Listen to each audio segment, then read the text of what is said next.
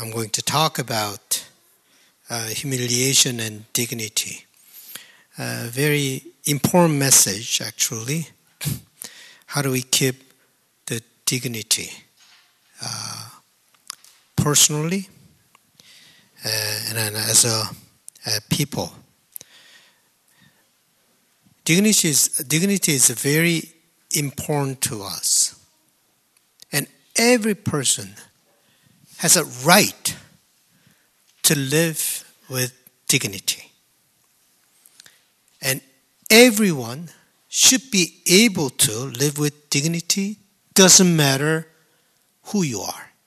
It doesn't really matter who you are. Every single person has a right to live with dignity. But we often see that the human dignity is taken away and the basic human rights are violated. We need to respect each other's dignity. That's what good human life is all about. We should treat each other with dignity. Sometimes we ourselves feel violated. We feel that our basic rights are violated. People make us feel not only unappreciated, but belittled, ridiculed, and mocked at. You know, we human beings are not as strong as it shows on the surface. Sometimes it just needs one harsh word that can destroy our confidence and our self esteem. So we have to be very careful with how we treat each other. We should always, in any circumstances, we should always treat each other with respect and honor. And we should train ourselves to do that. We cannot just naturally uh, treat other people as we feel like. We should train ourselves so that we can treat every single person, doesn't matter who that person is, with honor and respect not only through our words, but through our actions, we should relate to each other with dignity. But one thing I realized that is we cannot control other people's behaviors. We cannot control what they say and what they do to us. Not everyone loves us. Not everyone understands us. We cannot expect everyone to have the integrity enough to treat us with respect. There are some rude people around us, and we cannot control them. We all, not only them, but what we all make mistakes because we have shortcomings. So sometimes we hurt others intentionally or unintentionally. Our words and actions sometimes put others to shame. Maybe we did not might not have meant it, but sometimes we put others to shame. Jesus lived with people who always attacked him. He was surrounded by the people who hated him. I mean, his life must have been very difficult. I mean, for all of us, mostly, you know, we don't like each other, but they don't really hate you to the gut.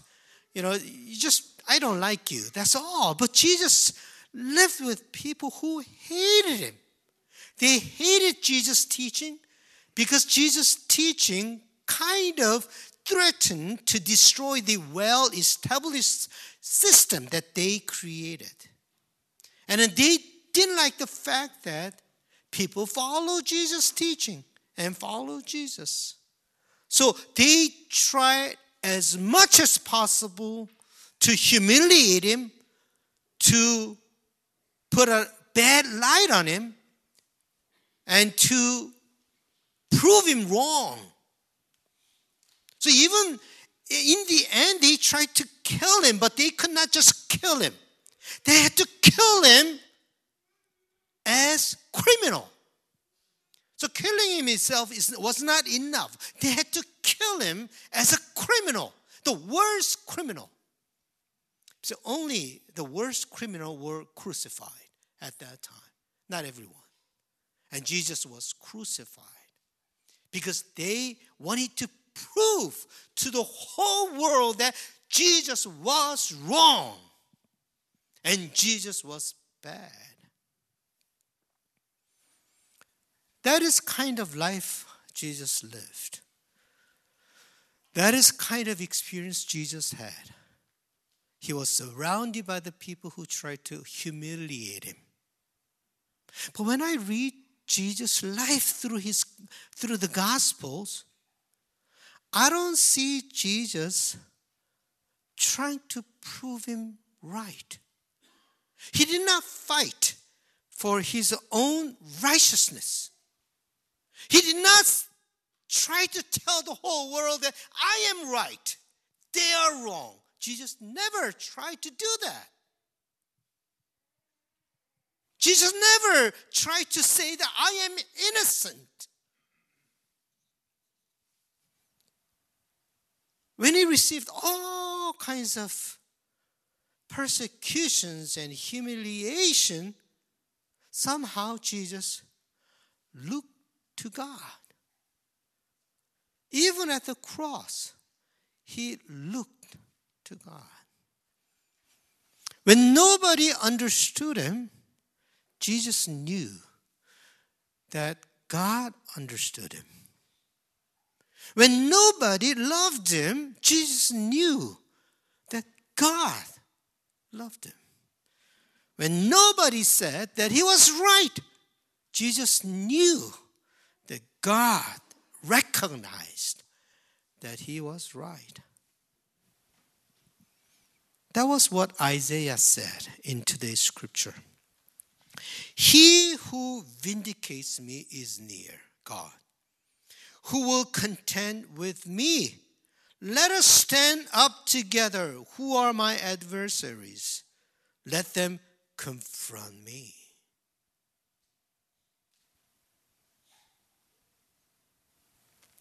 Jesus had a radical faith in God and knew that God recognized his righteousness. Jesus was able to keep his dignity in the midst of the extreme humiliation because of God's recognition. But you may have this question when I say this. Oh, Jesus was sinless. He was innocent. So his dignity came from his own righteousness. But us, we are sinners. We cannot have that kind of dignity because we are sinners. But Jesus had his own righteousness, sinless. And from there, of course, you can have that dignity. You may question that. How about us who are sinners? Can we live with dignity? St. Paul, later in the New Testament time, St. Paul talked about us who are sinners, not Jesus, who is sinless, but he talked about, uh, talked about us who are sinners, and this is what he said. Who will bring any charge against God's elect? It is God who justifies. who is to condemn? He's talking about us, not Jesus. Us who's filled with sinfulness. He said, It is God who justifies. That is a secret for your dignity. The reason we can keep our dignity in the midst of our humiliating situation is because there is God who justifies us. And this justification is not something that we achieved with our own righteousness, but it is God's righteousness. This kind of righteousness is not something that we can buy with money. We cannot have this kind of righteousness through our righteous life. It is a gift of God to those who believe in Him. God gave that righteousness as a gift to those who believe in Him. And that righteousness is with us. Who will condemn us? who will vindicate us when that righteousness righteousness that God gave me as a gift is with me. That's what Paul is saying. We live with this kind of righteousness. No one can take away this righteousness from us. When God is for us, who will be against us? When God says we are all right, who will condemn us? Because of this righteousness, this kind of righteousness, we can keep our dignity. Not because we are innocent, even when we are humiliated. That is the core of the gospel. After St. Paul talked about this righteousness, he talked about where that righteousness came from. This is what he said. I mean, first he said, Who will bring any charge against God's elect? It is God who justifies. And then he said this For I am convinced that neither death nor life, nor angels, nor rulers, nor things present, nor things to come, nor powers, nor height, nor depth, nor anything else in all, all creation will be able to separate us from the love of God in Christ Jesus our Lord. From that love, the righteousness comes. Righteousness come that comes from God's love is the righteousness that we need to hold on to. In that righteousness, we can find our dignity. Don't try to establish your dignity from other people. Other people will treat you with dignity when they feel good. But when they feel lousy, they will treat you like a garbage. And that kind of dignity we cannot depend on. But dignity that comes from the righteousness of God is a dignity that we need to hold on to. Do not live in guilt, feeling condemned. When you live in guilt, you have a tendency to condemn. Not only yourself, but also others. You know, the people who tend to condemn others all the time, do you think that they do that because they are innocent or they're any better? No. When you really look at them, they live in guilt. So they, don't, they not only condemn other people, but also themselves. Do not live in guilt, feeling condemned. Find your dignity in the righteousness God gave you as a gift and relate to each other with this dignity. When you find kind of dignity within you, you can relate to others with that dignity. That's when human dignity will be restored. When this dignity is restored, we can overcome all kinds of humiliation. You will not be afraid of humiliation. Though humiliation can destroy you, you know. That was exactly what Isaiah said. I gave my back to those who struck me, and my cheeks to those who pulled out the beard. I did not hide my face from insult and spitting. That is kind of confidence Jesus had. Jesus never let his dignity be destroyed, even in humiliating situation. This is a confidence you get through this kind of righteousness.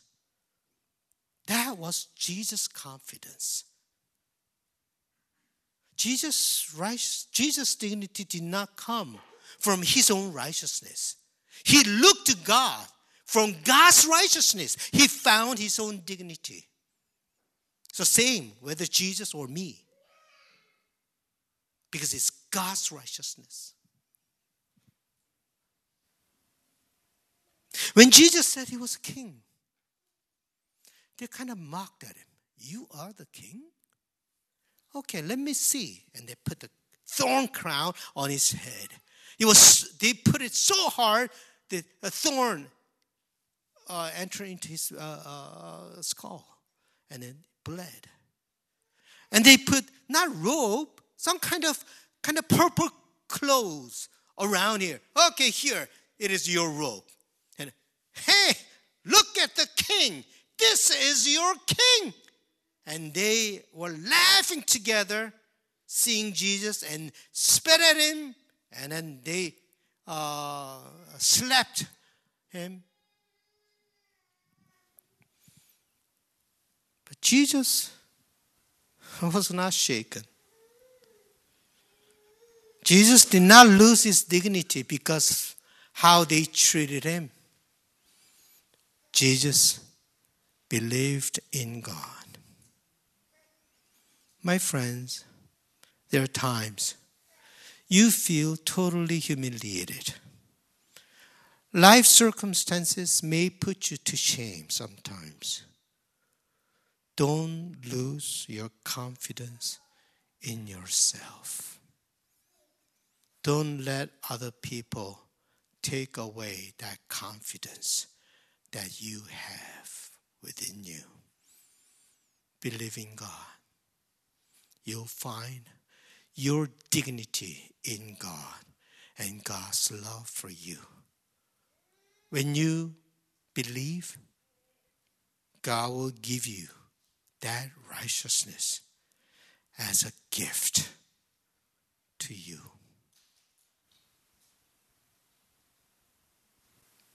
I believe that that is the gospel.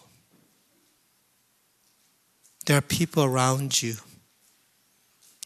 who are humiliated because of who they are. Don't join people to, in humiliating them together, but treat every single person with respect and honor, and with dignity. Let us sing together.